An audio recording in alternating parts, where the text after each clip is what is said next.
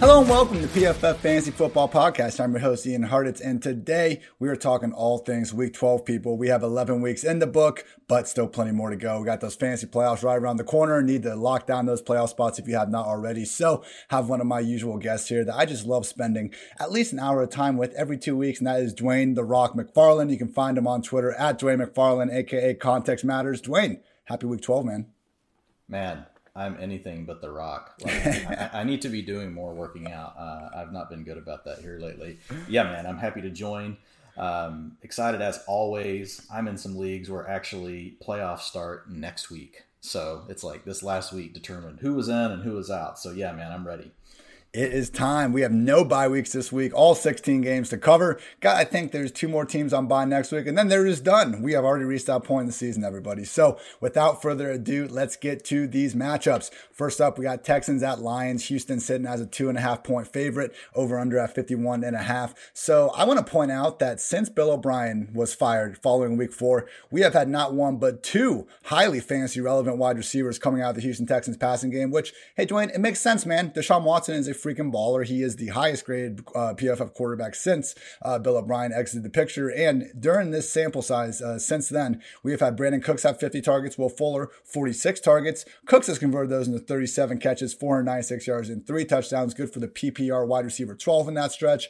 Fuller at 29 catches, 434 yards, and four touchdowns. PPR wide receiver 17. So this is one of these situations where just because Brandin Cooks is playing great doesn't mean that needs to take away from Will Fuller. Again, Deshaun Watson, absolute stud. It makes sense that he can enable more than one fantasy relevant wide receiver. He has done just that. And now removing Randall Cobb out of the picture, I understand people like Keke Coutee. He's had some good games over the year. And hey, he's a good player. I'm not trying to take anything away from him, but just realize when he had those big games, mostly in 2018 as a rookie, that was when Will Fuller was usually sidelined. And then that was making Coutee the number two wide receiver in his offense. He is by far the number three option. Hey, it's fine. Five, six targets, I think, on the Thanksgiving, uh, you know, sh- uh, just DFS slate. If you want to, you know, take a stab at him, I think on DraftKings only 3,300. That's fine in a one game setting, but just realize I think those, you know, 10 plus target games we saw in the past won't be there because it's the Brandin Cooks and Will Fuller show in Houston and business is a booming. Dwain, what's going on with the Lions who maybe, just maybe, could get D'Andre Swift back after he got limited practice in today? Yeah, man, that's what we're hoping for. You know, it's a juicy matchup from a standpoint of running backs. It's the second best fantasy matchup, right? The way that I calculate fantasy matchup. So um, it, it really sucked, right? For finally, it's like it's like a a Christmas gift that you unwrap and it's like something, you know, like you have some sort of uh like maybe it's a certificate saying, "Hey, you're to get, you know, a new Xbox, but you got to wait until March when they're in." That's how I felt about D'Andre Swift, right? Felt like a kid on Christmas morning who just got like the best gift ever and I can't even play it yet. So, yeah, man, hoping that Swift's in again a juicy matchup and just for folks that didn't, you know, hear already or didn't read the utilization report or some of Ian's stuff last week, the week before Swift, right? Jumped off the page in his utilization. So 73% of the snaps, 66% of the dropbacks, 16% of the targets. I mean, the guy was out there in the two minute drill. He was out there in long down and distance. He was getting the short yardage. He was getting work inside the five. They literally moved fully to D'Andre Swift. Um, and it wasn't just a game script thing. So um, hopefully we'll get to see that. Um, if you own any, maybe and maybe and maybe right, we'll see Kenny Golladay. Let's see what happens with that as well. It's a great matchup for the receivers. Um, this could easily be a shootout game. Um, Golladay, I get it. Like if you're trying to make it into the playoffs, and let's see what goes on with his practice. But if he gets a full in, in I, I, got no problems getting Golladay, you know, into the lineup, you know, on Thanksgiving. Um, you know, Stafford didn't look great last week. You know, they lost twenty to nothing. But man, you just got to you want to have your best players out there, and I'm still waiting to get to use Kenny Kenny Golladay this week. So yeah, man, I think basically your Lions, you're starting all of them. Um, you know, if, if if you've made it this far with them, you're not moving off of them against the Texans. It's a great matchup.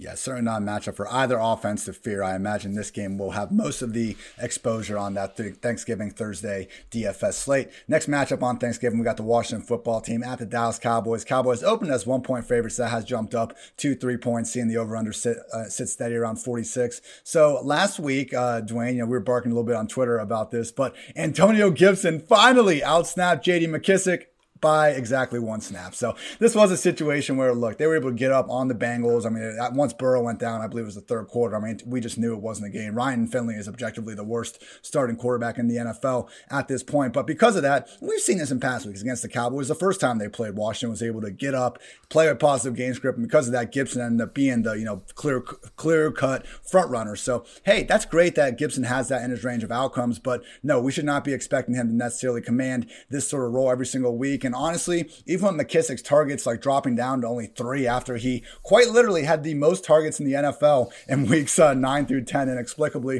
it's just a situation I think where, you know, Gibson only had one target in this game. Neither guy was just getting really fed in the passing game, which, hey, this is good. I think as we've seen in Carolina for stretches this year, it's better when your passing game flows through the wide receivers and their running backs. They're effective, but, you know, shouldn't necessarily be your first read every single play. So it's okay that, you know, the Washington football team offense can uh, potentially enable both these guys. Just realize I'm not sure if we're going to get as fantasy friendly game script moving forward where Gibson's going to be the lead back. So it's tough, man. You know, they're facing the same Cowboys defense they had their way with. I will say the Cowboys have been playing a little bit better since then. They got rid of some of those uh, free agent signings on the defensive line. I think the guys are generally just playing harder out there. Still not a matchup we should fear. I mean, Antonio Gibson, you know, with him seeing 15 plus touches more weeks than not, top 20 option. McKissic, you know, we can drop him down a little bit more into that RB3 uh, role. But, you know, man, I, I love the idea of making some stacks this week where if we if we expect the Ezekiel Elliott and Cowboys to be able to play with a little bit of a lead, then hey, roll that back with JD McKissic because we probably won't see a game where both Zeke and Gibson are just super set up for success because both of them really need that positive game script to kind of have things go the way they want. So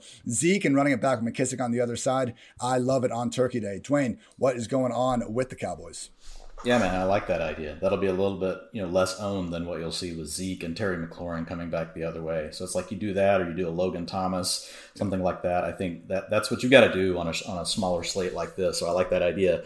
Um, yeah, man, with the Cowboys, you know, they look functional. You move Zack Martin out to right tackle from right guard, and basically Andy Dalton had a little bit of time this last week. Now the Vikings don't have a, a great pass rush, which the you know Washington does. So it's going to be a different test, right, this week for the Cowboys offensive line. So we'll see about Dalton and what goes on there. But like I said, it at least looked functional. And you saw CeeDee Lamb, you know, out there for a route on 80% of the routes. That's a high, right? Since all of this stuff happened, whenever Andy Dalton became the quarterback, because they basically had to shut all of that down because anytime a quarterback dropped back, they were basically just getting sacked. So it's nice to see that they used the bye week to really rethink some things. Um, they're trying to make the offense functional. They think they have a shot to win the division because nobody else wants it.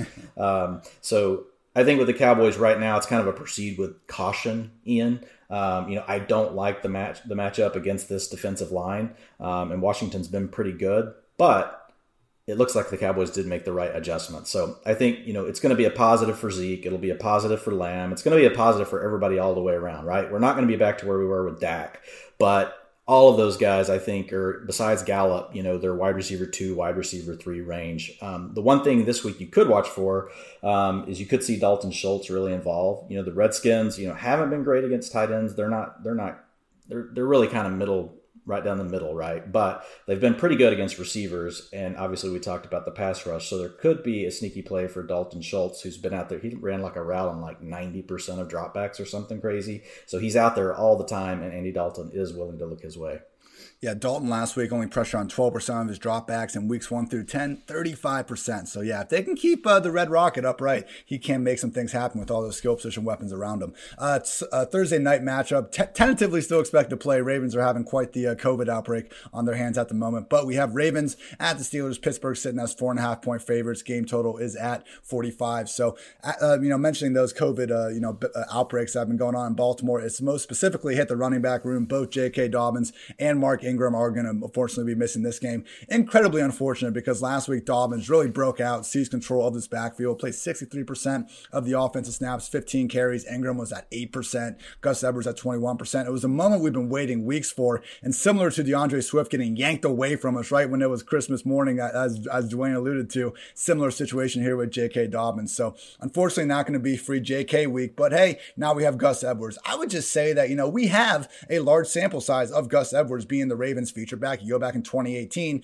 when they originally put Lamar Jackson in halfway through the year. Gus Edwards, Gus Edwards came in and was the feature back then as well. And we also have week 17 last year and a couple games without Ingram. All in all, it's been an 11 game sample size of him functioning as the Ravens starting RB, and it's been productive. He's averaged 16.3 rush attempts in those games. Just realize, I mean, the overwhelming majority, I mean, only in three of those 11 starts did he play even 50% of the offensive snaps. I would predict predict him to uh, uh, clear that mark in this one, but they trust Justice Hill. Justice Hill played 47 snaps in their AFC divisional round loss to the Titans. I mean, that was more than Ingram and Edwards combined. So the Ravens get down against the Steelers. There is a realistic chance we could see Hill out there a bunch. Now, I'm still ranking Edwards as a top 20 RB this week. I get it. You know, 15 to 20 touches inside the Ravens offense. Like that'll work. That's the volume we're looking for in RB2 land. But again, you know, just sticking a little bit more with, a, with, a, with this uh, DFS theme, which, hey, I got a, an article on the uh, Thanksgiving Day uh, DFS slate out coming on Wednesday. Should be up by the time you're listening to this podcast. So check that out if you're more interested. But I don't hate the, you know, galaxy brain, just big tournament thought of going with Justice Hill because, again,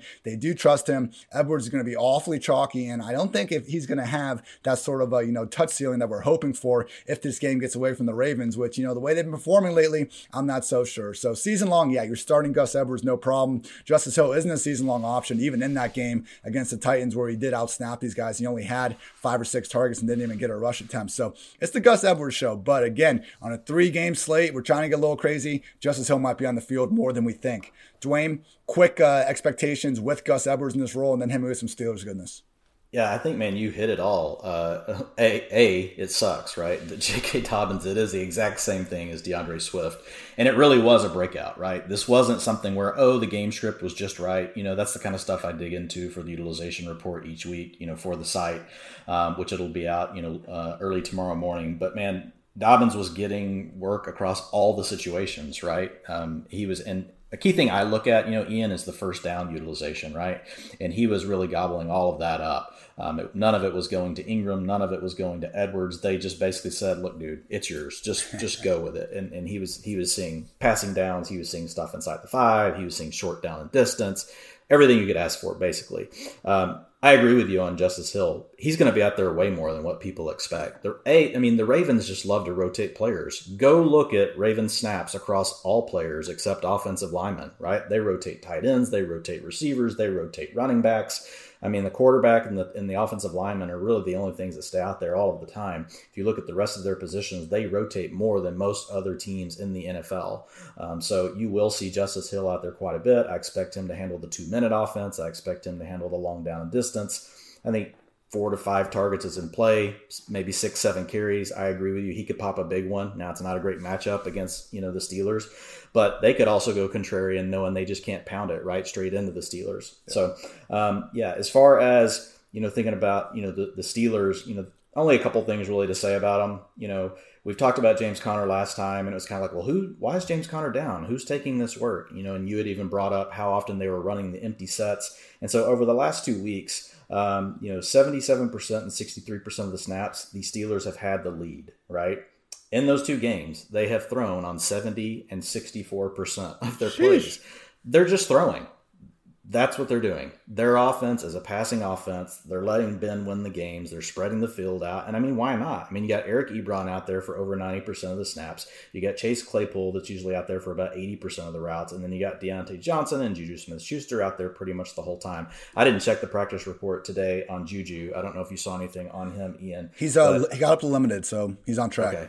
Yeah, so it was a toe issue and it was a weird deal. Like he was just coming off the field, you know, it's like basically stubbed his toe and then he was out for the rest of the game. So those are always weird. You know, you're always concerned with a toe. And we've had a Juju toe issue before, right? And we, and it it's it's bothered it bothered him early last season um, as well. So um, that's the big thing with the Steelers. You know, James Conner is really your weekly question, right? I mean, where we thought he would be a 20 touch per game guy, really he's turned into he's kind of in that range like with Gibson and a lot of these other guys. I think a lot of people think of Conner and it's the name brand and they think, oh no, he's up here. Really, like his utilization is down there with a lot of the guys that we struggle to predict every week. I mean, he's really going to be in that 10 to 15 touch range and you need a touchdown out of him. So Conner's a guy that I'm I'm willing to put on benches where I need to, Ian, where I know I've got important games coming and I need to I need to get a victory. I am fine putting James Conner on the bench if I've got another option. Yeah, it's unfortunate, you know, for James Conner fantasy football managers, but you watch this Steelers offense, you can see why they want to throw these ball, throw the ball to the wide receivers as much as they've been doing. Dwain, last thing on this game. So when they played in week eight, Diontae Johnson, he had a hamstring nick in like the first quarter, but he ended up playing 77% of the offensive snaps. So we just kind of, you know, everyone loves Diontae Johnson. I love De- we, we all love Diontae Johnson. So we've been throwing that game out a little bit and saying he was hurt, but he was out there for, again, 77% snaps and been playing ever since. Only three targets. So, you know, if we got him right next to Claypool and the DK pricing, you know, Juju's little bit cheaper. We know Juju's playing through the pain. Just straight up this week, do you want Diontae or Claypool? Yeah, I want Claypool straight up yeah. this week. Just because I'm with they, you. I'm with you. They do more with him as far as moving him around. I mean, Diontae Johnson's been great, but Claypool just gets more protection from the scheme and the things that they do. And he also is the guy that gets more of the looks, right, as far as, you know, the deep throws as well as opportunities in the end zone. And he gets involved a little bit in the rushing game too. Yeah tricky to uh, you know gotta be careful trusting a one game sample size like this but yes i do think all things equal we're trying to take down that tournament give me chase claypool at pretty much equal cost against Diontae this week. Uh, now on to the sunday matchups. We got the los angeles chargers at the buffalo bills. Bills sitting at six point favorites over under up from 50 to 53 and a half because the chargers and the bills to an extent pretty much cannot play a game without their opponent shooting out. So expecting a bunch of points in this one. It is one of you know the highest totals of the week. I believe raiders falcons is number one but this one is up there maybe just maybe we get Austin Ekeler back this week, people. He has been active. His practice window has been activated, so we're expecting to see him out there. Still might be a week early. We'll see. But you know, the guy's been posting videos for weeks now of him running and doing weights and all that. Just an absolute beast. And I'm excited to get Ekeler back and in this version of the Chargers offense because we go back to, you know, the preseason, the big debates about Austin Ekeler. Oh, is he really a three down back? Uh, is he someone that's going to be able to overcome an offense that maybe has Tyrod Taylor not throwing the ball as running backs as much? Or, you know, is he going to suffer from having a rookie in there?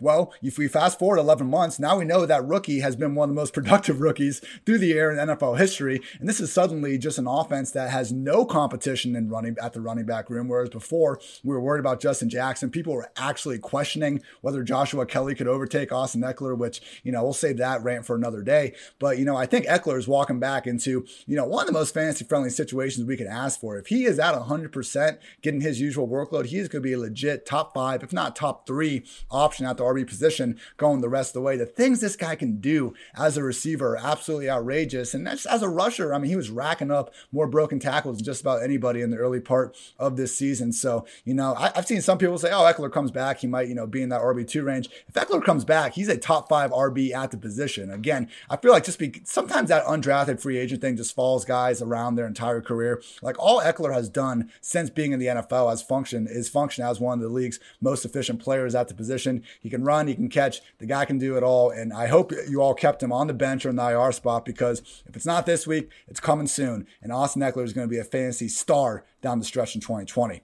Dwain, what's going on with the Bills? Yeah, man. With the Bills, we're gonna have to watch the practice report. We're gonna have to see what happens with John Brown. Right? We, there was a report that it might have been a high ankle sprain. I was actually watching the game when that play happened. I was I was originally worried that it was was his knee, the way that he had landed.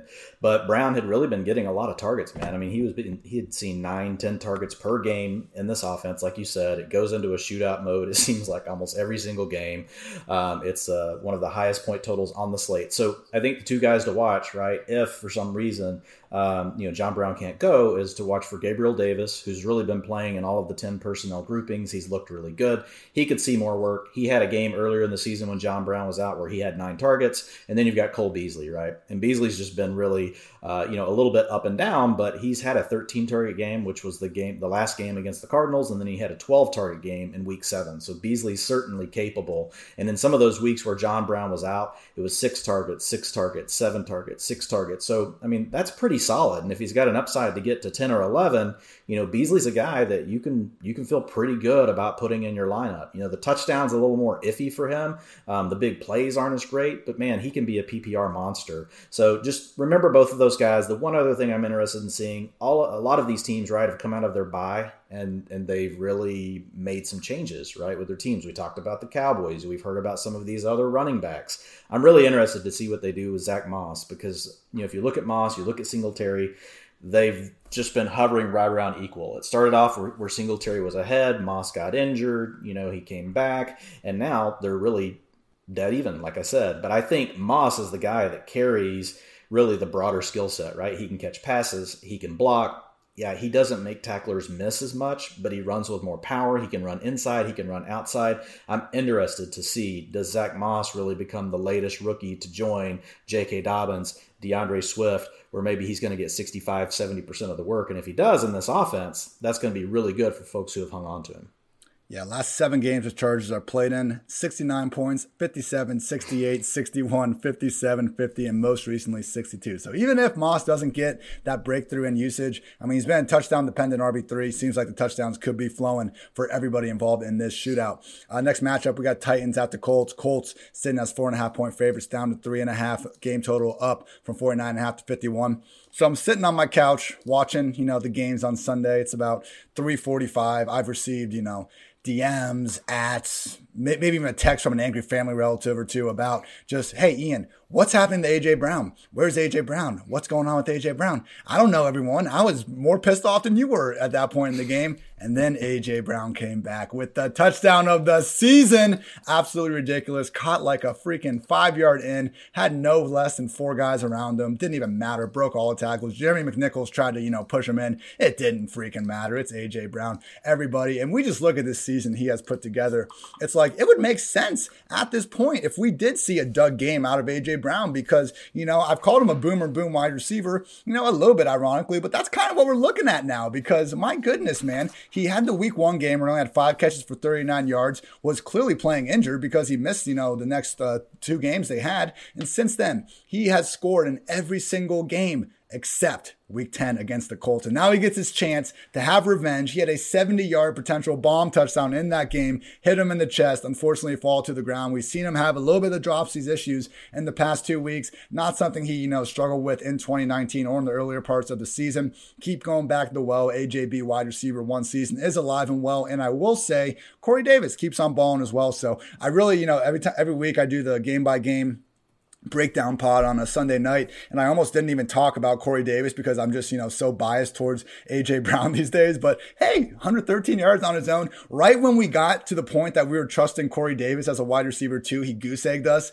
in week nine. But then he's come back with, you know, back to back five catch efforts. So, you know, similar to AJ Brown, like it's okay for a great wide receiver to have a down week here or there. It happens to everyone across the league. You know, don't be afraid to go back to both Davis and Brown and fantasy leagues of all shapes and sizes. Dwain, you know, again, just happy AJB wide receiver one season, man, and then hit me with some Colts.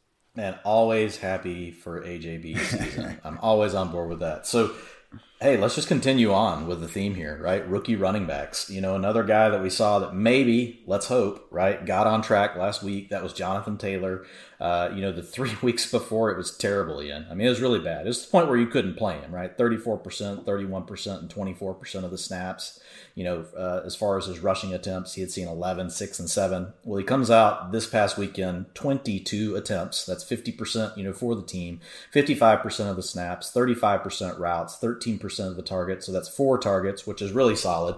The other thing I really like that I'm seeing that's the most encouraging for me, right, when you dig in a little bit deeper, 60% of the long down and distance work he's getting, and that's been over multiple weeks. So here are his last uh, four games in long down and distance 100%, 67%, 50% and 60% of the snaps, right? So they trust him out there in pass pro. They trust him out there whenever they need him, you know, to, to catch a ball. Um, they're still going to go with Nyheim Hines in the two minute offense. That's always going to be his. You're probably going to see Jordan Wilkins still sprinkled in here or there, but I think Taylor may have done just enough, Ian, to really just kind of limit that Wilkins, you know, role, and hopefully he can take over the majority, you know, of of this backfield. When I say the majority, like I said, still going to be three guys, but if he can stay around that fifty to sixty percent mark, right, for his attempts each week, if he can pick up three to four targets, we know you've got a good offensive line. This is a team that's usually in the game. They've got a decent defense and they really don't have a star right now. Like there's nobody they can lean on. They're they're spreading it around everywhere.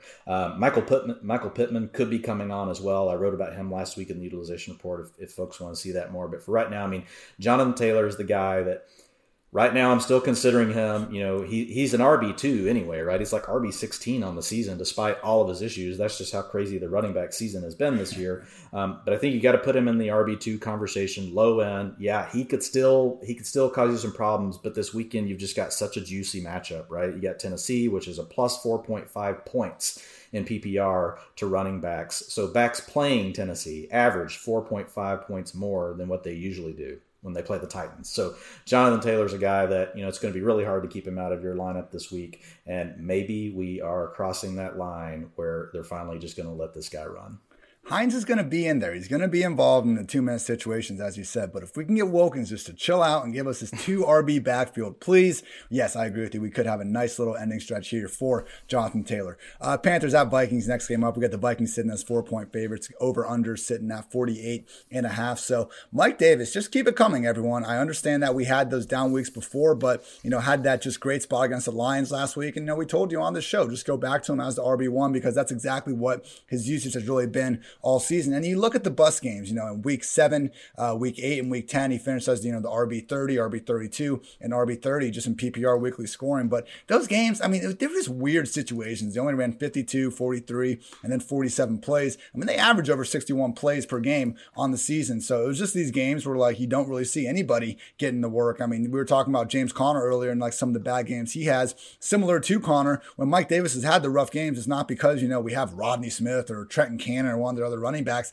taking away his usage. No, it's just been a matter of usually the offense isn't doing what it needs to do. And, you know, the Panthers defense is kind of getting blown out. So it's a good team. We saw that PJ Walker can go out there and, you know, not tank the offense. I think, you know, he's going to have rougher days ahead of him. Wasn't, you know, a flawless performance or anything like that. But sounds like Teddy's going to be back soon enough anyway. And look, just realize that Christian McCaffrey, when he's in there, obviously it's, you know, a top three running back in the entire league. McCaffrey's actually averaging more fantasy points per game in 2020 than he did in 2019, which is absolutely wild. No small sample size, but still wild. Uh, but Mike Davis, you know, hey, he's not Christian McCaffrey, but that's okay. He doesn't need to be. He's still a top 10, top 12 fantasy RB as long as CMC remains sidelined. Dwain, what's going on with the Vikings?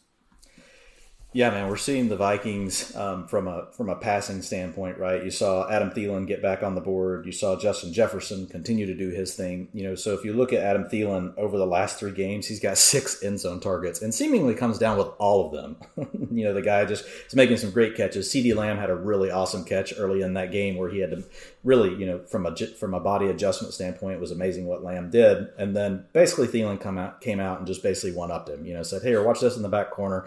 You know, one handed toe tap, you know, I'm going to get it in and we're going to score the touchdown. And then, you know, Jefferson is really just continuing to be the field stretcher. So if you look at him over the last three games, 308 air yards, a lot of this coming off of play action, which we've talked about before. So this season, a play action pass is worth 12% more than a regular pass to wide receivers. So that gives you an idea. Like it's not huge, but hey, if you can get a tenth extra, right? And for some teams, it's worth a lot more than others. And Minnesota is one of those because so for Minnesota, if you look at them, you look at Cleveland, you look at the teams that are really heavy, you know, in the running game and using play action.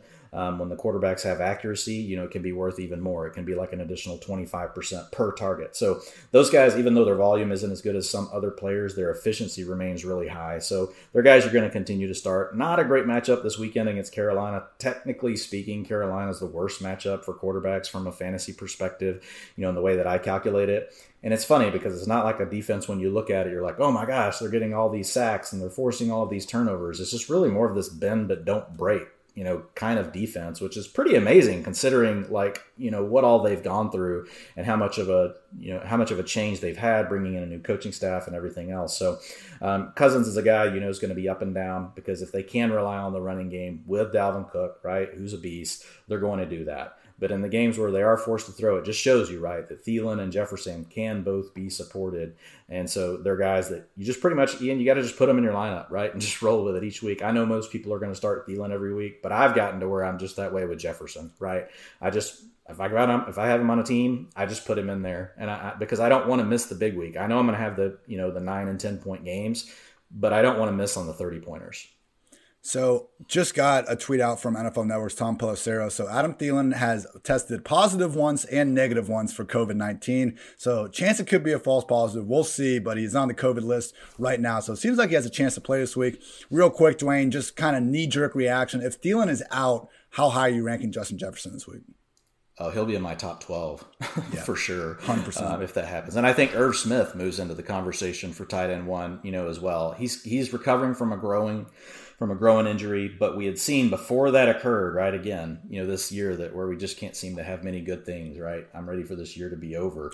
But you know, if you look at Irv Smith before, you know, that growing injury, like he was slowly growing. He had gotten to the point where he was running a route on pretty much like 70, 75% of the dropbacks. Really, he had eliminated, you know, the competition with Kyle Rudolph, who was really staying in the block more. And so if he's healthy, we could, we could see him, you know, really work his way into maybe 15, 20% of the targets. Yeah, we've even seen them willing to put Irv Smith out in the slot and just out wide as a true wide receiver for 10 plus snaps a game. I'm with you. I think Irv, not Bisi Johnson, not Chad Beebe, not any of these other guys would be the main beneficiary from Thielen being out. Uh, next matchup, we got the Browns at the Jaguars. Cleveland sitting at six and a half point favorites with a game total of 49. Look, Kareem Hunt and Nick Chubb, they both somehow managed to jump over other humans in the same game, which is just absolutely insane to me. And last week was kind of like the only tough matchup they really truly have remaining. They got the Ravens in week 14, but other than that, we got the Jaguars this week, the 27th ranked defense in PPR points per game allowed to RBs. Titans in week 13, who ranked 24th.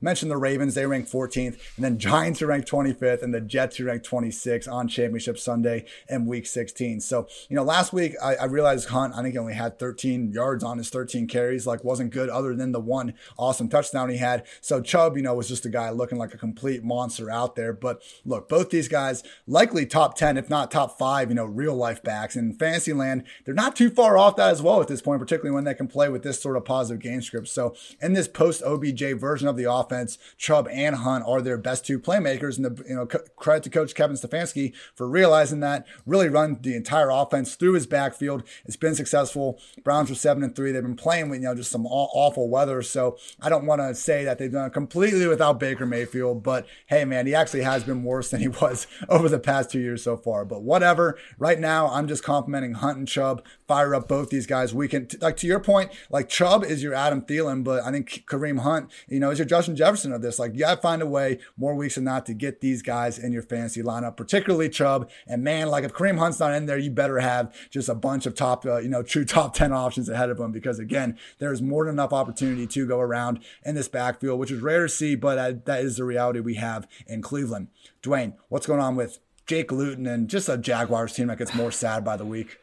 Yeah, man. Hopefully, we'll see Minshew back. But even if Minshew's healthy, who knows what they're going to do? Um, you know, so we'll have to wait and see. But here's the here's the thing I would say to folks: just don't forget DJ Chark. Right? He's really he had a tough matchup you know, and then he's had some weather, you know, that he's had to deal with, and you know, in the game two weeks ago, but he's still out there. He's still seeing, you know, targets. The offense has just been a little bit off track. So, Chark before you know the tough matchup and before the weather became an issue. Remember those three games before he had 488 air yards, and that's not gone. That's still there.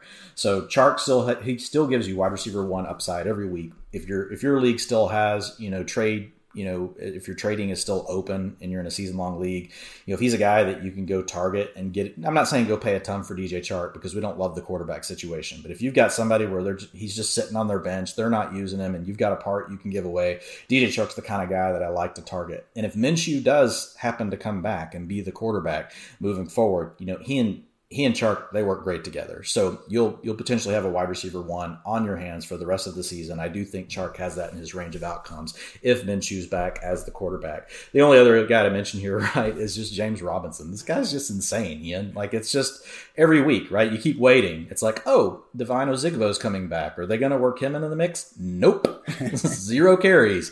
Chris Thompson, you know, was out this week due to an injury, so they had uh, Dare Ogunbowale was available to them, and he played some of the passing down snaps. But James Robinson, 100 percent of the attempts. So here are his attempt shares over the last four weeks 92%, 96%, 92%, 100%. It really doesn't get better than that. He also took 100% of the snaps in the two minute offense this past week uh, with Chris Thompson out, and he's not being used as much on the long down and distance. That's where they're working in some of these other guys. But hey, in this year, um, in this economy, Ian, in this economy, um, you know, hey, you, you will take everything you can get from James Robinson. Had a few tough matchups, but man, you got to just got to keep plugging him in, guys. You know, seventy one percent of the snaps, this guy's out there all the time. He's getting all the carries, and again, another guy that we just really, I just want Minshew to come back, man. You know, I know Minshew's not great, but he's good for fantasy football. Um, he keeps the team, you know, um, slinging the ball around. He just helps them move the chains more. So really hoping that Minshew comes back. That helps everybody here.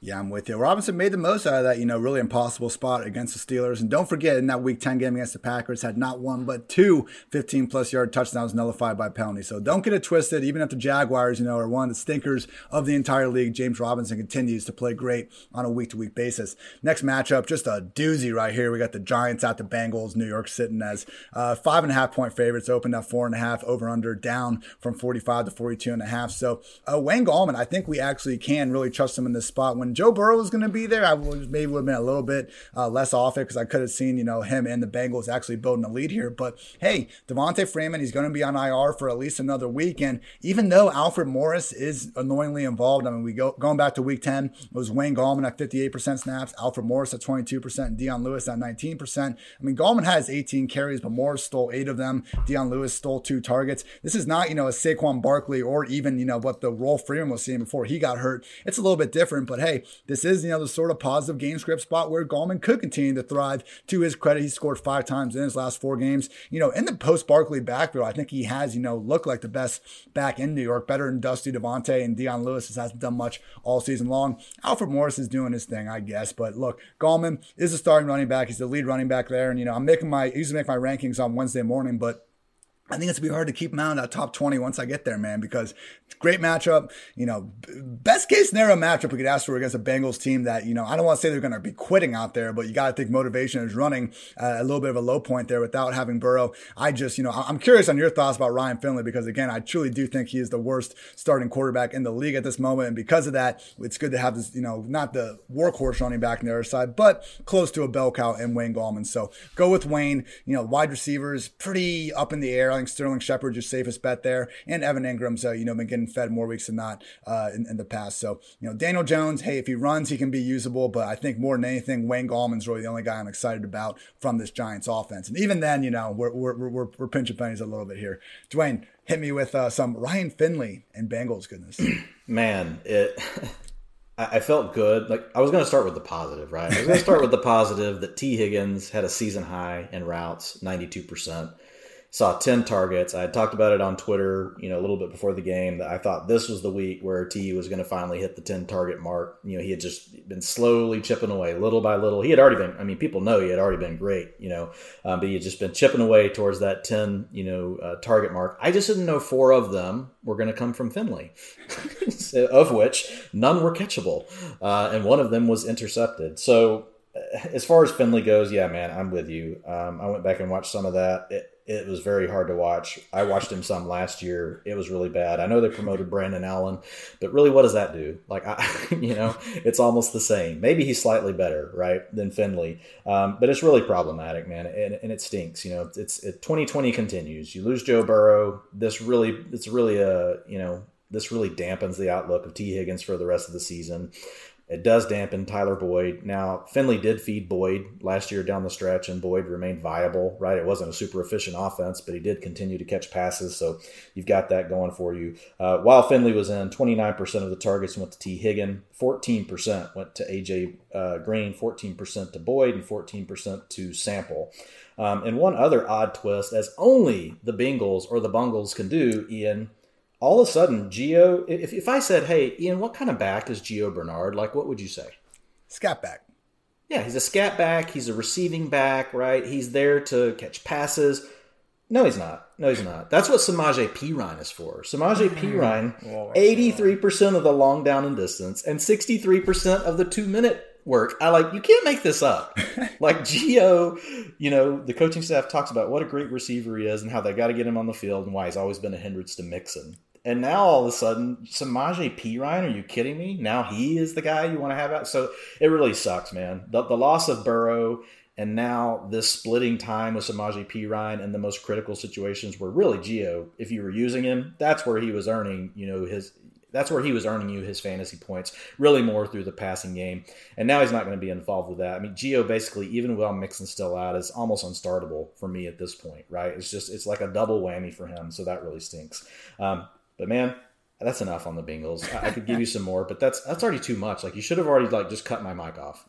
That's all we needed, man. Because look, I, I went through this backfield today and I saw Samaje Perine snaps creeping up, but I don't dig quite as deep into every situation as you do in your utilization report. And that's why the utilization report is one of the most actionable pieces on the freaking internet, man. That's great stuff there. It doesn't make any sense why the Bengals are doing that. But for me, like Gio was the last guy. I mean, I called him, you know, a low ceiling RB3, so I wasn't exactly, you know, all over him, but he was the last guy that I thought maybe we could start. No, that's out the window. We're not starting any Bengals this week. And until further notice, we got to see something out of this offense. Last year in three Finley starts, 13 points, 10 points, 10 points. Stay away. We're done. Sorry for talking so long about them, everyone. Uh, next matchup, Cardinals at the Patriots. Started as a pick 'em. Now we got the Cardinals as two point favorites over under up from 48 to 49 and a half. So, you know, can Kyler Murray overcome this Patriots defense that, let's face it, hasn't been the same, you know, world beating unit in 2020, even getting Stephon Gilmore back last week, really couldn't slow down Deshaun Watson throughout that game. So, yeah, my answer is yes, Kyler Murray and company should be just fine. I mean, last week, you know, he threw for two and six, nine, nine yards and a pair of scores against the Seahawks because who doesn't throw for multiple scores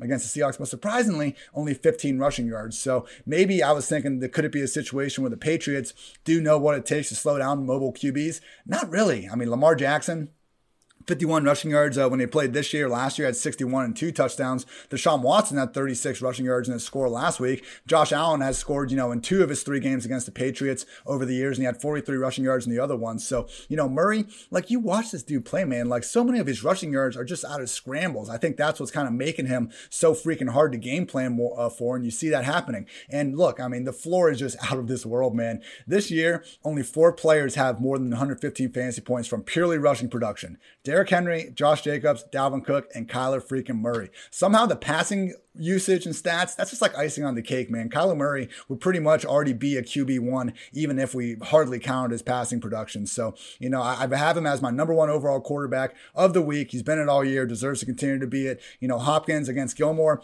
Hey, it's DeAndre Hopkins. He can win against anybody, you know, soothe the expectations. And then McKinnon Drake and, Drace, and uh, Chase Edmonds, they are splitting snaps right, right now, people. I'm still getting a bunch of Chase Edmonds start sit questions. It's going to be a sit for me most of the time because, hey, we'll have times like last week where he's able to convert, you know, one of those six or seven touches into a lucky score. I mean, it was a lucky score. Let's be honest. No one guarded the guy. He's the second most wide open touchdown of the year per next uh, gen stats. So nothing against Chase Edmonds, but while it's this split, Drake is, you know, kind of this like upper end RB3, just getting his 15 rush attempts. But other than that, it's really tough. So, hey, keep going back the wall with Kyler. He is set to freaking ball as he always does because nobody can freaking catch this short, fast dude. Dwain, what's going on with Cam Newton? Gotta love the short, fast quarterbacks. yeah, man. Uh, Cam, you know he's he's in a decent spot this week, right? They're, they're going to have to throw the ball. They're not going to be able to. The, the, Patriots, you know, the way they want to win football games right now is they want to slow things down. They want to keep it where they can have Damien Harris on the field and they can just pound on people. But Kyler Murray's not going to allow that to happen, right? That's just not going to happen with the Cardinals. So he's going to have to drop back to throw. That's going to be a good thing for Jakobi Myers. I know he had a little bit of a bump in the road this last week, but his routes, everything were still there, right? He's still operating from the slot. Also saw a little bit of maybe, maybe I'm, I'm, gonna call this a maybe. Like this guy, like you know, it's popular to have a redacted list. This guy's almost on my redacted list, but it's you know N'Keal Harry.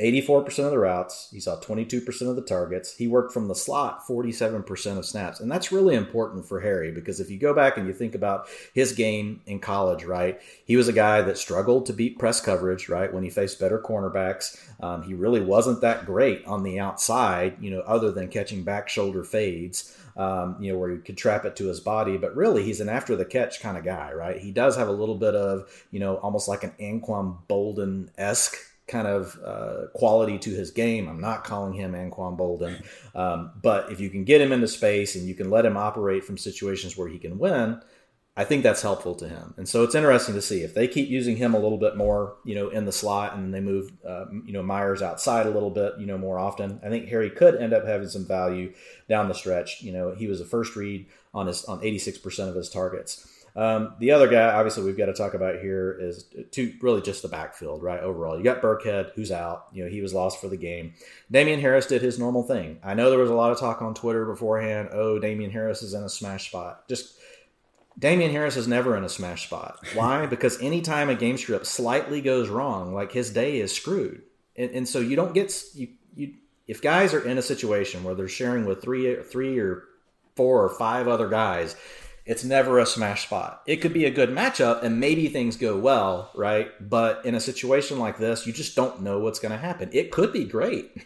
you know, they come out and they lead, they keep the game close. In those situations, he gets the ball. So if you look at Damien Harris's snaps over the last three weeks, if they're trailing, he only plays 32% of the time. If the game is within three points, he plays 51% of the time. If the team is leading, and this is what sucks, this kind of caps his upside he's only playing 50% of the time. So really his role is capped. Now it will be interesting. What's going to happen now with Rex Burkhead gone?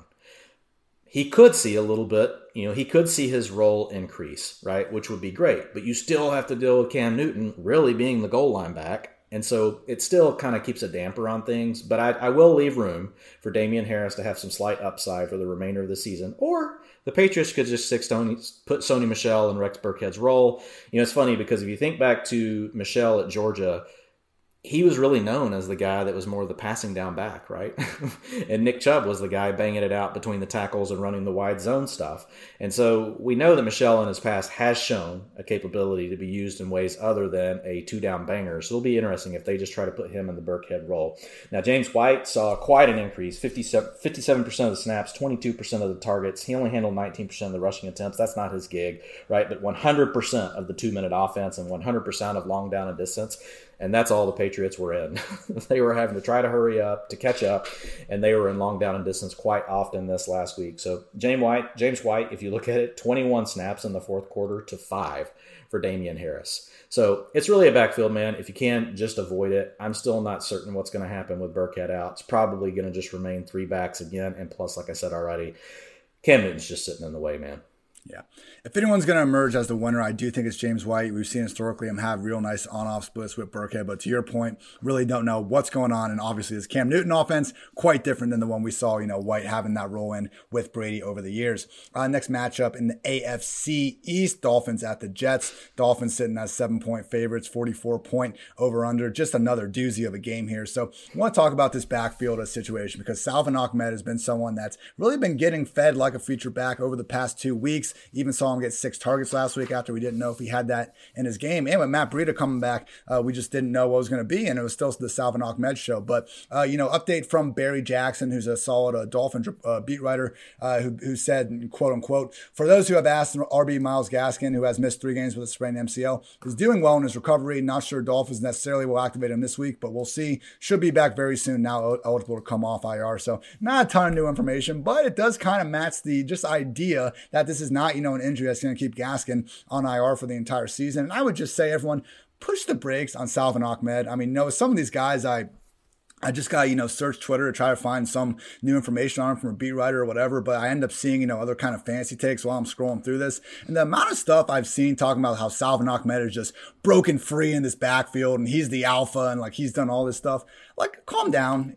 Look, I watch every game and I'm looking at the metrics too. I understand, you know, the metrics need to back up what we're seeing on film. And never once in watching all these Salvon Ahmed snaps, I've been like, wow, now that's the guy the Dolphins really need to build their offense around the rest of the year. He's fine, but calling him anything more than average, I think is a disservice to you, you and your friends and whoever is taking, you know, your football opinion at face value. This year we have 79 running backs with at least 25 carries. Salvon Ahmed is 33rd in PFF rushing grade, 71st in missed forced tackles per attempt, 38th in yards per carry, 53rd in yards after contact per attempt. He's fine, but he's just a guy, everybody. Myles Gaskin is the guy that they gave a three down role to for the first three months of the season before he got hurt. So, hey, maybe if Gaskin comes back, he's not 100%. We continue to see his backfield split, but not in any universe do I see, you know, a healthy Myles Gaskin coming back and Salvon Ahmed continuing to keep him on the bench. So keep your expectations, expectations, you know, just calm. We've gotten a couple useful weeks out of him. And if Gaskin remains sidelined, he'll be a useful kind of low end volume induced RB2. Just don't get it twisted. Salvon Ahmed is not the savior of this Miami Dolphins backfield. Dwain, are you with me on chill out, everybody, on Salvon Ahmed, and then talk about the Jets if you feel like it? I am. I think the positive for him, right, is that Breida came back and didn't really do anything, which he didn't before, right? So I think basically they're they've kind of got him in, in Gaskin's role, but it's like you in Gaskin's role, but it's like what's going to happen when he when Gaskin finally does come back? I don't know. And so I mean, it's it's it's like if you've picked him up and you really needed a back, great. I mean, you got a guy that you can start. I just don't know that it's going to be for long term. So I'm with you. And so yep. on the Jets, like you can time me at like 90 seconds or something. so I'll I'll just go, you know, really quickly here. I'm going to give you one number, and it's 326. Any guess what 326 means? Well, I think I got this. Breshad Perriman air yards over the past few weeks. Dude, very close, but that's Denzel Mims air oh! yards oh. over. Dude, two games. In two Damn. games, okay. he has 326 okay. air yards. He had 180 last week on an A dot, Ian, of 25.7 yards per target and he was targeted on seven balls. The week before, he was targeted eight times. So 29 and 22% of the targets. And Joe Flacco, man, he's just pushing the ball down the field. We'll see what happens when Sam Darnold comes back. We know Darnold really loves Jamison Crowder, who, folks, he's playing all the time. He was out there for 95% of the routes. In fact, if you look at the Jets this week, they pretty much went with 11 personnel. 92% of their plays was in a, a package with 11 personnel. They trailed on 87% of the plays. That's it. I'm done. Yeah, man, I'm not sure if Flacco hates Jamison Crowder like just professionally or if it's personal as well. but like this, this whole like Adam Gase offense always featuring a slot receiver until Joe Flacco comes and just starts chucking it downfield. Man, he's weirdly made these Jets games like pretty watchable over the past few weeks, and for that we thank you, uh, Mr. Elite Joe Flacco. Uh, next matchup here, we got the Raiders at the Falcons. Finally, a fun game to go through. Uh, opened up as a pick 'em. Now we got the Raiders as three point favorites after their impressive showing against the Chiefs on Sunday night. Game total sitting at a week high, 56 points. So, Dwain, happy Derek Carr week, man. We've been uh, talking up on this podcast throughout the year. I did not imagine myself becoming, you know, one of the leaders of the respect Derek Carr movement, but here we are. And I, you know, I have I'm ranked as my QB 12 this week, facing the league's single worst offense and fantasy points per game allowed to opposing QBs. So, you know, just realize everyone, as someone that has made far too many memes and gifs, you know, making fun of Derek Carr not being willing to throw downfield in the past, he is now. It's been great ever since Henry Ruggs came back in week five five. Carr's deep ball rate of 14.7%. Ranks fifth at the position over the past seven weeks. He's throwing downfield more than Mahomes, Rodgers, Ryan, Brady, Josh Allen. Derek Carr likes to throw deep now. It's wild. I don't know why it took, you know, seven, eight years in the league to spark this. He's had, you know, guys like Amari Cooper, uh, Michael Crabtree, even in better points of his career. Like he's had weapons throughout his career. Just haven't seen this type of quarterback. So credit to Jon Gruden for getting this turnaround, man. And even if they haven't used Ruggs like we would all want them to, clearly he has had a big impact on the offense. So Great stuff there. And then I want to get your thoughts on this too, uh, Dwain, because Josh Jacobs, even though last week he only had one target, it looked like his uh, role actually changed a good amount. I noticed he had 10 snaps as a pass blocker compared to just one for Devontae Booker. So even if it didn't happen last week, uh, it does seem like a situation where maybe in DFS, like you're starting Josh Jacobs regardless, but in DFS land this week, man, might be a situation just lock button Jacobs because if we're in a situation where he could actually be getting all the pass down work too, we know he can handle it. It's just a matter of getting it. So truly one of the more talented backs in the league with the ball in his hands. And I'm excited, man. So let me know with the Jacobs usage and then hit me with some Falcons goodness. Yeah, man. I think the key is you got to watch is Jalen Richard active. This week they just had Jacobs and Booker active, right? So Booker basically takes every third series from Jacobs, but from a standpoint of you know what you just talked about, he was out there for 83% of the two minute uh, snaps. So before that, he had been zero percent, 32 percent, zero percent. So he wasn't getting any of that work. It was all going to Richard. And then if you look at the long down and distance, he actually saw 100% of that this past week. Now they only had one snap, so that's kind of weird. But um, but before that, he had been zero percent, zero percent, 21 percent, zero percent. Like he's literally non-existent, and that's the role that Richard plays. So yes, if especially if you hear that Jalen Richard is going to be inactive, I think at that point Jacobs is an absolute lock button. If you hear that Richard is going to be active, I would be concerned that we're going to be back more to the same of what we saw before, where he's hovering right around the fifty percent, you know, of snaps. You know, he's hovering around you know the thirty to forty percent, you know, of routes uh, of routes run. You know, not as many targets, et cetera, et cetera. Which he didn't get a ton of targets this week, but you know the underlines are all really strong on Jacobs to your point this last week. So I think that's what you've got to watch. You know, it's, it's the Jalen Richard, um, you know, news, and yep. I, I, don't even know why Richard was not active. He's, he's got a chest injury. It was a chest injury. Okay, yeah. yeah. So you can watch the practice reports on that. You're probably going to have a pretty good feel well before we get to Sunday if you see he's got a full practice in or not. Um, as far as Atlanta goes, you know, the biggest thing here is I, I, you know, I tweeted something on Sunday morning, just trying to be nice to Todd Gurley. I know his efficiency stinks, but basically saying like, look, man, his touches are like RB two. He's in that twenty touch range every single week, and it had been that way for four weeks in a row until last week. it's how it works, right? That's the rule. As soon as you tweet something, this is what happens. But he had a season low, Ian, 37% of the snaps, a season low, 19% of routes, um, 0% of the two minute offense, only 20% of the long down and distance. So he had eight attempts and one target. that's just gross. And it stinks because if you look at the matchup this week, right? Vegas is Vegas can be had on the ground. You can really run on on the Raiders, and so it was going to be an opportunity to maybe see Jacob. I mean, to maybe see Gurley get right. Um, and now you have to be sitting here wondering, okay, and again, because it's another team that's coming out of the bye week. When these teams make these changes coming out of the bye week, it's like it, it concerns you, right? You're like, okay, is this like the new thing? Because Brian Hill saw a season high, 42% of the snaps. It's not like he did anything with it. With it, he had four target, four attempts and zero targets, right? So you're gonna have to just keep an eye on Gurley. I, it's just one week so far, but it could be a trend. Um, the good news on Ridley: 92 percent of the routes, so it does seem that his foot is fine. Um, he had 29 percent of the targets on a 17.1 ADOT, uh, three targets of 20 plus yards. So um, you know Ridley is a guy you just fire him up. Um, Hayden Hurst, man, you know I, again, it's just another guy that I think continues to go underlooked, but 82%, you know, route run rate on the season. That's elite for a tight end. There's there's about six guys that are over eighty percent, and he's one of them. Um, so Hayden Hurst is a guy that you know if somebody's just not into him, if you can target him, late season target, you're trying to make a push in the playoffs. If you if you're uh, you know, if the trade window's still open in your league, I love trying to buy Hayden Hurst on the low.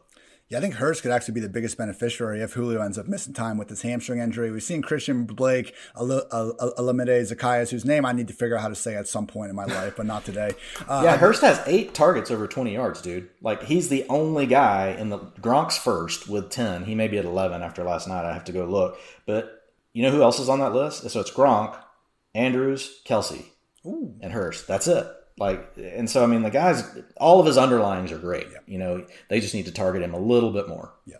Hopefully, we get those soon. Next matchup Saints at Broncos. We got the Saints as six point favorites. Game total 46 down to 43 and a half. So, look, Taysom Hill went out there. He won the football game and he looked like, you know, a legit NFL quarterback. I realized he underthrew, you know, Emmanuel Sanders by about 25 yards on that one bomb. But hey, you know, just in terms of the expectations and the jokes people were making in the first quarter, like we got to tip our hat to Taysom Hill and Sean Payton for going out there and getting a win. I would just say, like, this is not a situation where we saw him provide like more more to this offense than what they were getting before. I mean, 24 points is the fewest, it's tied for the fewest the Saints have scored all season long. I don't think this was a better version of the Saints offense by any stretch of the imagination because honestly, it just seemed like we got rid of a bunch of targets, a bunch of fantasy friendly and real life friendly targets to Alvin Kamara and replaced them with Taysom Hill running around like, you know, a chicken with its head cut off or just getting a few design carries in the second half, stole, stole both the rushing touchdowns from the 10 yard line or closer. And it's really troubling for Kamara, man, for him not to catch a pass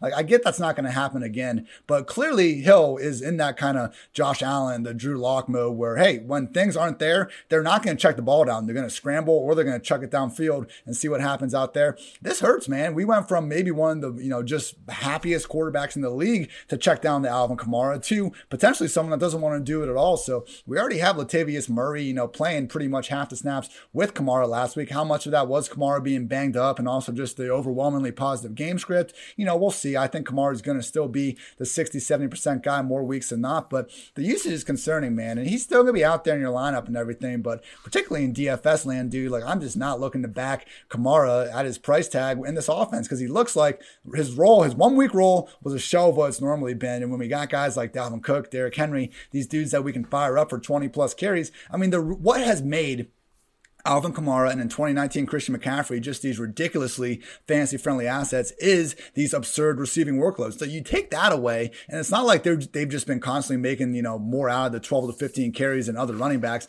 It's always been those targets and those receptions. Those are the cheat codes in fantasy football because you're getting a full freaking point for catching the ball behind the line of scrimmage. It's just, you know, uh, again, it's a cheat code. It doesn't make sense that it is that way. It is that way, and we've been taking advantage of it, but you take that away, and it's truly concerning for Alvin Kamara. So he's still going to be in everyone's top five, top six running backs. At the, I mean, he'll probably be top three. Let's be honest. But I just think that you know really keep an eye on this situation because even though Taysom Hill built a nice little you know highlight reel for himself last week, and he's someone that you can start a quarterback and you know tight end if you don't remove him from ESPN or some craziness going on there. Taysom Hill's fine. He's going to get his production. Just realize you know the biggest guy that just got hurt by having Hill under center definitely Alvin Kamara.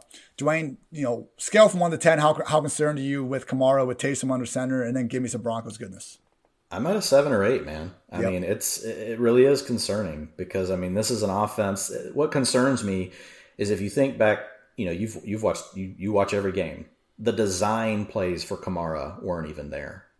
right? So it's almost like One Sean target. Payton. Come on. yeah, Sean. If you think think of all the little tunnel screens, all the stuff like that that they run, right? You know, for Kamara, and they didn't do any of that with Taysom Hill. So it's almost like you know Sean Payton to some extent is saying, okay, Taysom Hill's ability to do X kind of replaces right Kamara's ability to do Y, and so we need to attack these other areas of the field. We don't need to replicate and have two people attacking this same spot. You know, we can have Hill do that, and then now what do we want Kamara to do? But the, it's it's very problematic, man. And I think you you named a perfect example as Josh Allen. You know, this puts Alvin Kamara's utilization, right, would put him in like the Devin Singletary kind of range. I'm not saying they're the same player, but we don't want to see that, right? We don't want to see that at all, man. Nobody wants to start a running back that gets 10 carries and one target. Yeah. It doesn't matter who their name is. You just you don't want to do it. So I'm very very concerned. Um, you know, I'm not going to panic yet. I'm going to obviously I'm not pulling Kamara from any of my lineups.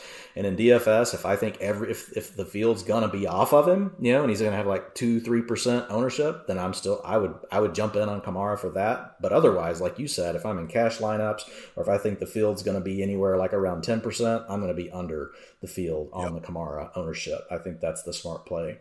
Um, so, I mean, if you think about, um, you know, the Broncos, really, there's not a lot, you know, that's changed here. I mean, you've got Drew Lock still continuing to struggle, but he managed to make it through the game, you know, after, you know, being in danger of not being able to play.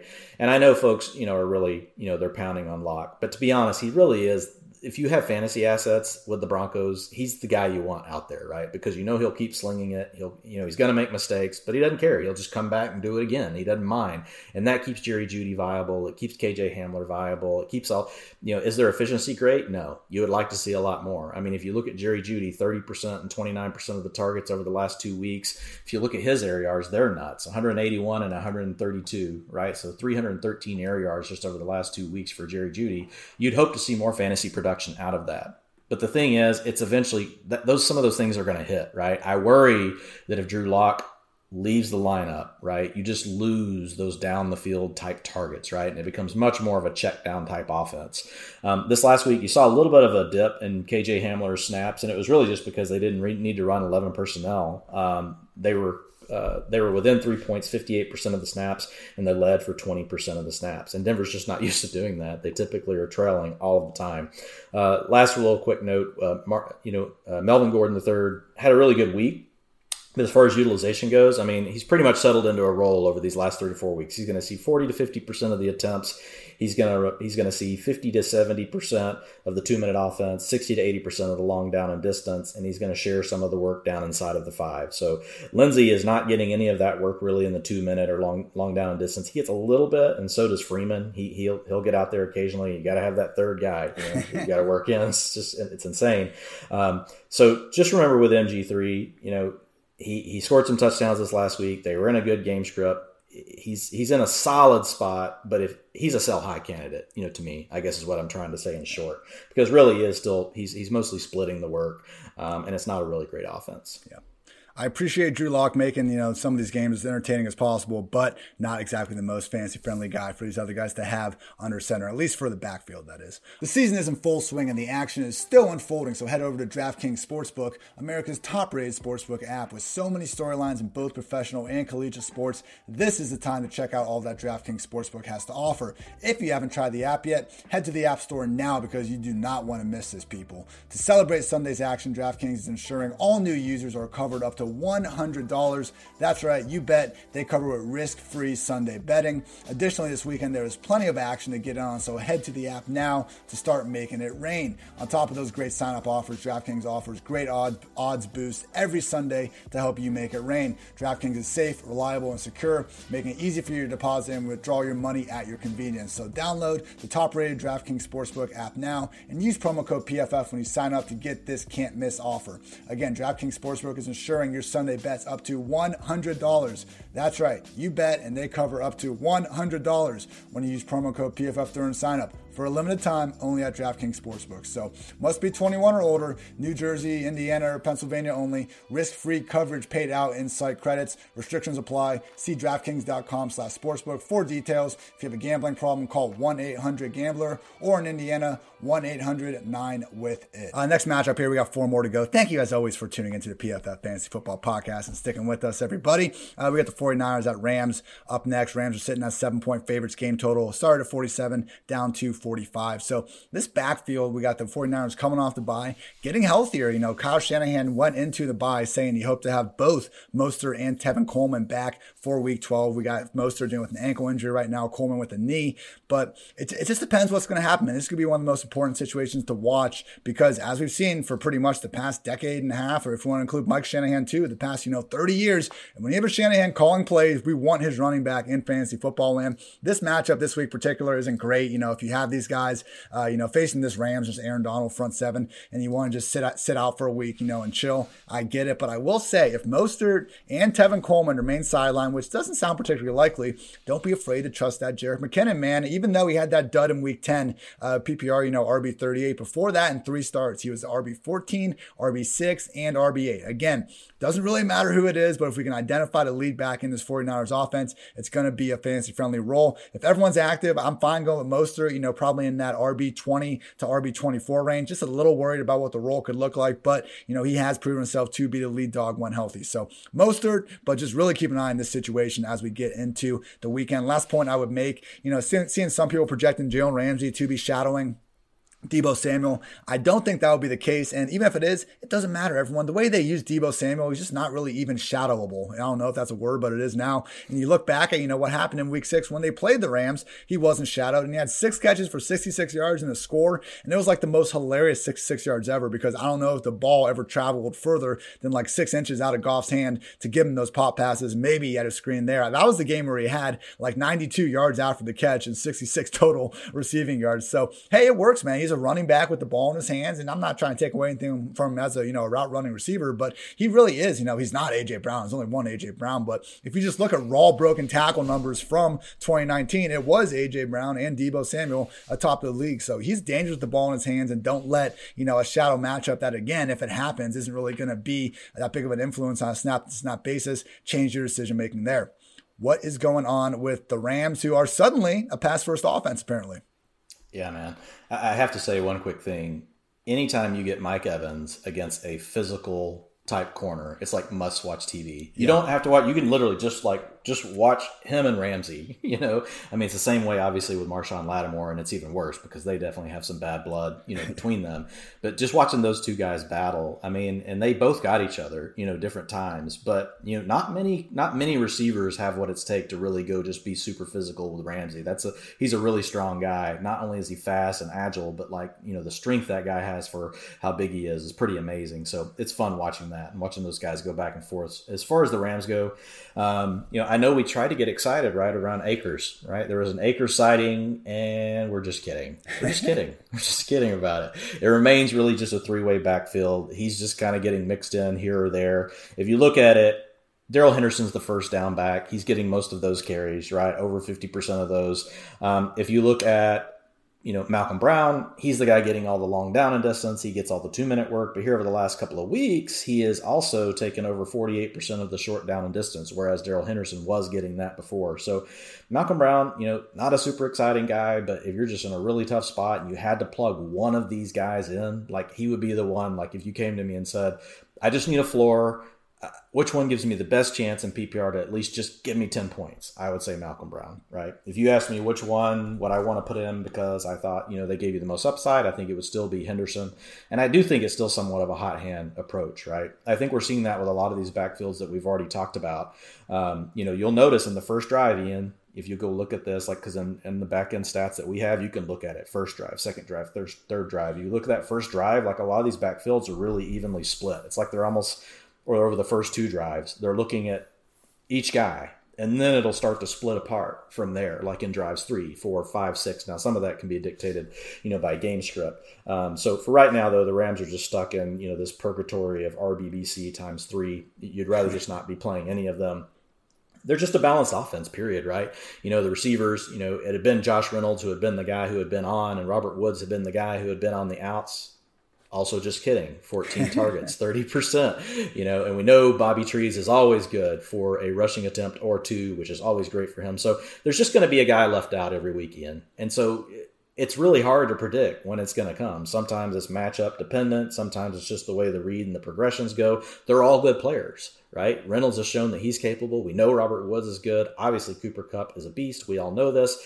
If you're playing any of these guys, you just have to know any one of them could really come up with just that five to seven point game each week. But it's tough to bench them because at any point they can give you the 20 to 30. Yeah, I imagine this is tough for, you know, defenses to game plan against, which, hey, that's Sean McVay's job. So kudos to him. But you're not making it easy, not making it easy on us, man. Not making it easy on the uh, fantasy football analysts of the world. We got to get out of our mother's basements at some point. We got guys like Sean McVay giving this to us, but it is what it is. Uh, next matchup here, we got the Chiefs at the Buccaneers, Kansas City, three point favorites, game total up to 56 after opening at 53. So here we are going into week 12, and Patrick Mahomes is pretty much replicating the same MVP performance we saw in 2018. He's been a little bit worse, but it's honestly negligible, man.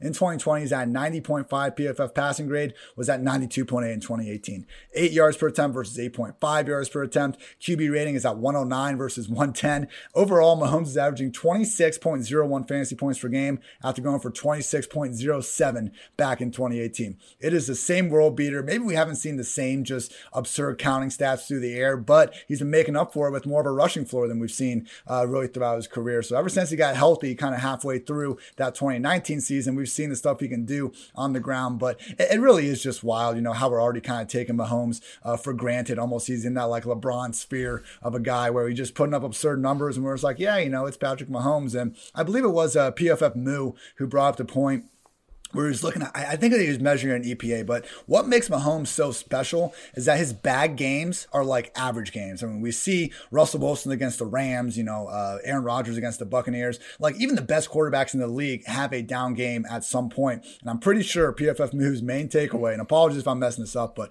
I'm pretty sure the main takeaway was that Mahomes literally has not had like a below average game compared to the typical NFL quarterback. So absolutely wild. And, you know, just the level teams have to play to even beat these guys remains ridiculous. So, you know, Tyree, Kelce, they're going to continue doing their thing. Uh, you know, Kelce, will he ever finish as anything other than the tight end one the season again? We don't know. Scholars still debate. So, uh, last point I would make with this is just that the backfield, it is, you know, going to Clyde Edwards Helaire, but it's pretty much like we've been saying, man. Like, you know, after those just down weeks, you know, we, we were not writing him off on this podcast. We were saying, hey, look, he's going to be probably an RB2 more times than not. And yeah, found the end zone a couple times last week, but still got Le'Veon Bell out there stealing away some carries. Darrel Williams is still there, you know, two minute back there trusting. So Clyde Edwards Helaire, perfectly fine, you know, RB2 to put out there. Unfortunately, though, that top five, top six ceiling we were hoping for, likely not going to be here in 2020. Dwain, what's going on with the Buccaneers team, man? That looks like they're the freaking next big thing one week and then just kind of struggle busting the next. Yeah, I think you just see a quarterback and receivers that are still just not all you know 100% in sync. And if you look at brady he's different than a lot of these other quarterbacks we talk about right? Like his game is really built around knowing exactly where the other player is going to be. It's around anticipation. And not to say these other guys aren't but he's not an ad lib really kind of quarterback right? He's playing within a certain kind of scheme. It's different than the scheme he's always played in. He's being asked to push the ball down the field more. Um, antonio brown is new to the offense. So i think they're still honestly just working out you know the kinks. And in some games things seem to hit on all cylinders. And in other games it's kind of like oh wait what what just happened? You know um, it's a situation where all the bad things come out right in one game. And, and to your point we've we we saw a really good game the week before a really bad a really bad game the week before that and we're back to a bad game this week. So I think we're just going to continue to deal with that a little bit. It may even out. I think Brady's easily right, still uh, right in the middle, you know, middle of the QB one tier, just mm-hmm. because mm-hmm. of his weapons alone. But if you want to talk about Antonio Brown, you know, he's had eight, eight, and thirteen targets right over the first three games. So that is, uh, sorry, five, eight, and thirteen targets. So fourteen percent, twenty one percent, twenty eight percent, and even more interesting, you know, he's not out there for all the routes, right? 61% and 69%, but his targets per route when he's out there, Brady's looking for him. So targets per route are 30% and 37%, which Ooh. are both highest on the team. Um, so Godwin, still got his 10 targets. That, this is really the first game in a while where we've seen Godwin not have a finger or a hamstring or some sort of issue bothering him. So it was really good just to see Godwin do that. And he was out there for 99% of the snaps, was in a route on 100% of Tom Brady's dropback. So you're going to be doing good with Chris Godwin.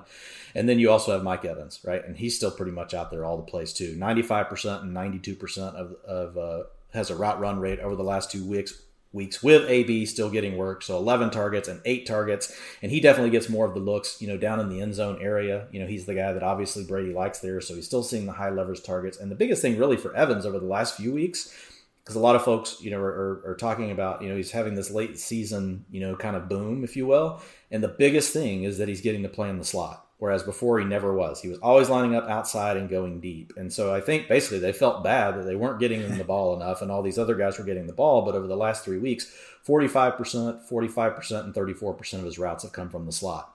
And he's seen um, six targets over that time period, um, two, two, and two out of the slot. So he those are targets he just wasn't getting before. So you take those games where he was seeing four or five, now you add another two with him working inside where Brady likes to go, and it's just helping Mike Evans out. So I think again, this is going to be another offense where you're going to have to start them all, and you're going to have to start them all every week unless you really have a better option.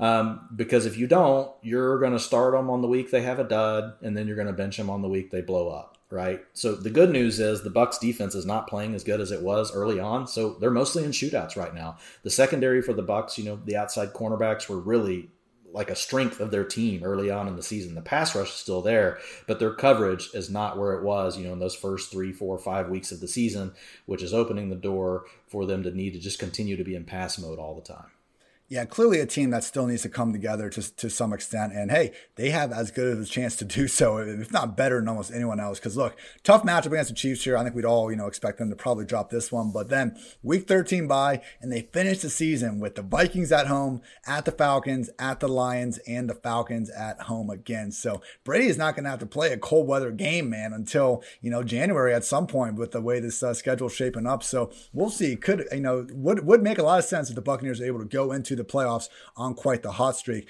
Uh, two more games, everyone. Quick shout out to our sponsors first, though. All first time depositors at Monkey Knife Fight that put at least 20 bucks in their account while using promo code PFF will receive a free PFF Edge annual subscription. That's a $40 value for just $20, ladies and gentlemen. And you'll get the opportunity to turn that $20 into even more money playing daily fantasy and prop games at one of the fastest growing fantasy sports sites in the USA and Monkey Knife Fight. So go to Monkey Knife Fight, deposit your $20 with promo code PFF today to receive your free PFF Edge annual subscription.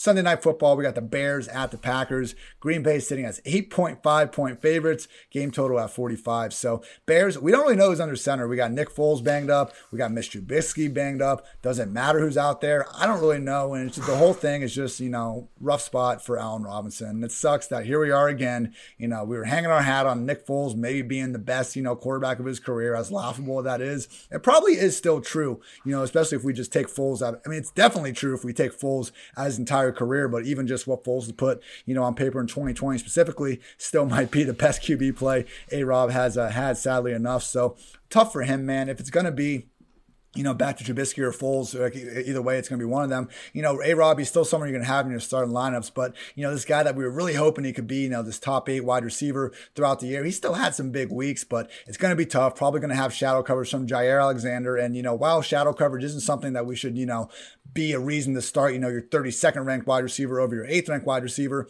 That's not going to be an easy day for uh, A Rob in that matchup. So, a whole lot of negatives going for him. I think really, you know, other than Allen Robinson, the only other guy that we can even start this week is Dave Montgomery if he's able to clear the concussion protocol. Guys, he is the definition of a volume based RB2. And we use this term a lot. And literally, it's just a nice way of saying that this guy is nothing special as a ball carrier, but he's getting the volume that we're looking for in fantasy football land. And that's what he has been. Since Tarik Cohen went out of the picture, we got five games with Montgomery working as the lead back, 80% snaps in every single game, and finished as the PPR RB 27, 13, 14, 24, and 19. So I don't think we're getting a top 12 performance this week, but I would be surprised if he finishes outside the top 24 as long as he has this sort of robust role. Dwain, him with some Packers goodness. Yeah, I, mean, I think the biggest thing for Montgomery is someone along the line, right, in his coaching told him that the end zone is like on the sideline. So he just goes, he runs to the side all the time. He's like, "Coach, I'm gonna score." They're like, "No, run the other way." It's like kids at a soccer game. Uh, so Allen Lazard returned to the lineup. um, MVS remained um, in the lead role as the wide receiver two with 88% of the routes, a slight dip from his 94% and 98%. But I think really MVS has carved out his role as the field stretcher, you know, Ian. So I think we're going to continue to see him. So Lazard got to work out of the slot with 54%. In fact, um, if you're looking at the Packers this week, 75% of their plays came out of 11 personnel. That's by far the most in the season. Their previous high was 55% right? So that's really good for you know Lazard. That's good for Scantling. We know we know Davante Adams is going to be out there, but for the other two guys, it helps them down the field a little bit more. The other guy that has got a really solid trend, and I think it may have just been injury related. Ian, we had saw we saw a, a great start to the season just out of the, out of the blocks with Robert Tonyan, and then he just kind of cooled off. But he was dealing with a couple of different injuries, and if you look at him over the last few weeks, his trends are really good. So um, over the last three weeks, here are his uh, routes run per dropback 54%, 71%, and last week 81%. So again, you heard us talk about 80% earlier with Hayden Hurst. Tonyan, we'll see if he can stay above that number, but two weeks in a row over the 70% mark puts him in the startable conversation. He's had four and five targets over the last two weeks, but most importantly, those are coming from none other than Aaron Rodgers, right? So those are really high value targets. Um, I would like to do a study at some point, like what are the value of, of targets, right, from different quarterbacks? That like sounds yeah. like something we need to do over the off season. But we know, um, you know, from a standpoint of we watch the games, you know, Tonyan's uh, targets are more valuable than say Ryan Finley's targets, right? the targets from Ryan Finley. So that's about it with the Packers. The only other thing I would say is Aaron Jones, right? So I know a lot of people are bent out of shape. They're upset about Aaron Jones. I hear a lot of, oh man, look at his snaps, look at his routes, look at his carries. This is what Aaron Jones has been against since week one. This is who you drafted. And if you didn't know that, well, sorry. he's been an efficiency play, right? He's been an efficiency play.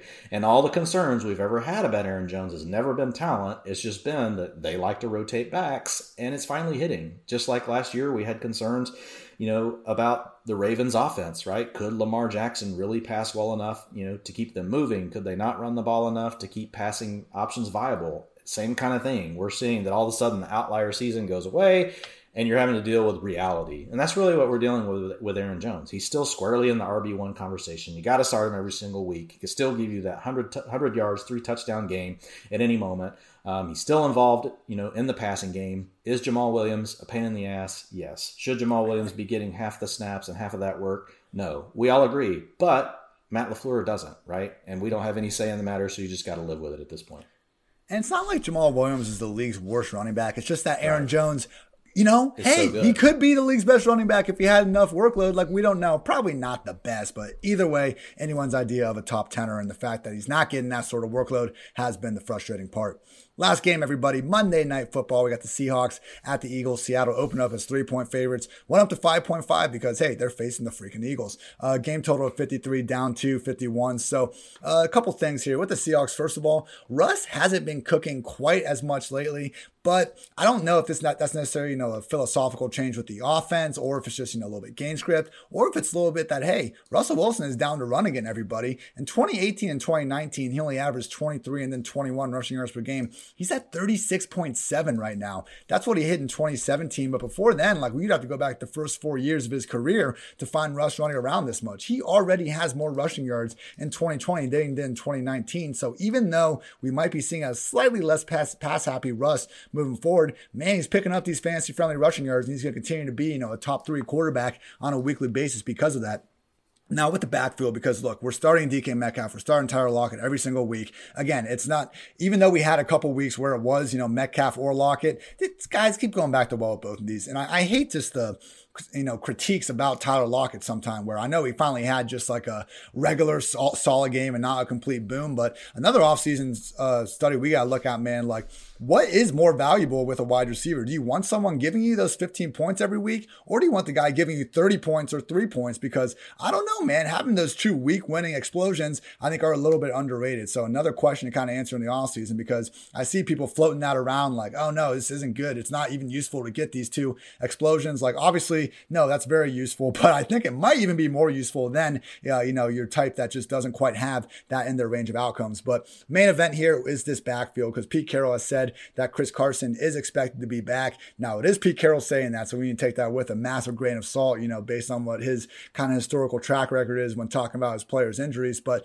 you know, we got to keep an eye on this because Rashaad Penny is allegedly going to be practicing next week, and Carlos Hyde has looked fine enough when he's been out there and healthy this year. So, Chris Carson's workload earlier in the year, like he was the lead back and he was fine because he was getting receptions and he was scoring a lot inside of, you know, the league's highest scoring offense, or at least they were, uh, you know, going into last week. But he actually played fewer than 60% of the offensive snaps in all but one of the team's first five games. So, hey, if he's healthy, you know, he's going to be a top 15 option at the position, if not top 10. But just realize, you know, it might be a little bit more like a 15 touch workload per week as opposed to that 20 plus that we were seeing last year. And there is even a chance that we see Hyde or Rashaad Penny, if he can ever get healthy, uh, kind of make this into a committee. So, hey, Carson's one of the funnest guys to watch in the league. He runs so freaking hard. They love him, and he's going to be their lead back. Just not sure if that lead back role is quite as big as we saw in past years with Russ now both throwing more often and running more often as well.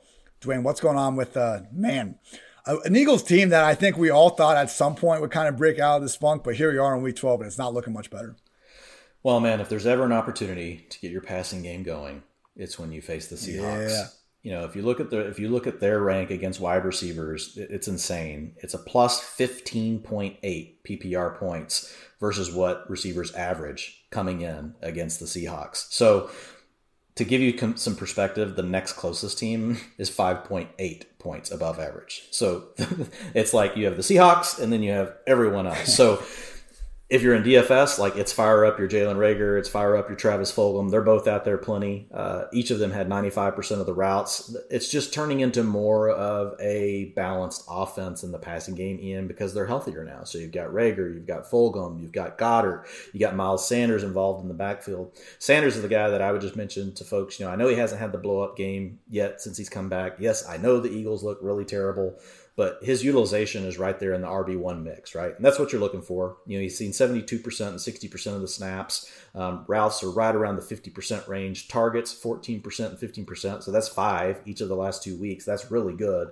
And he's getting first read targets, which we've talked about in the past. That's really good for running backs because t- because typically you're just a check down. So they're designing plays for him.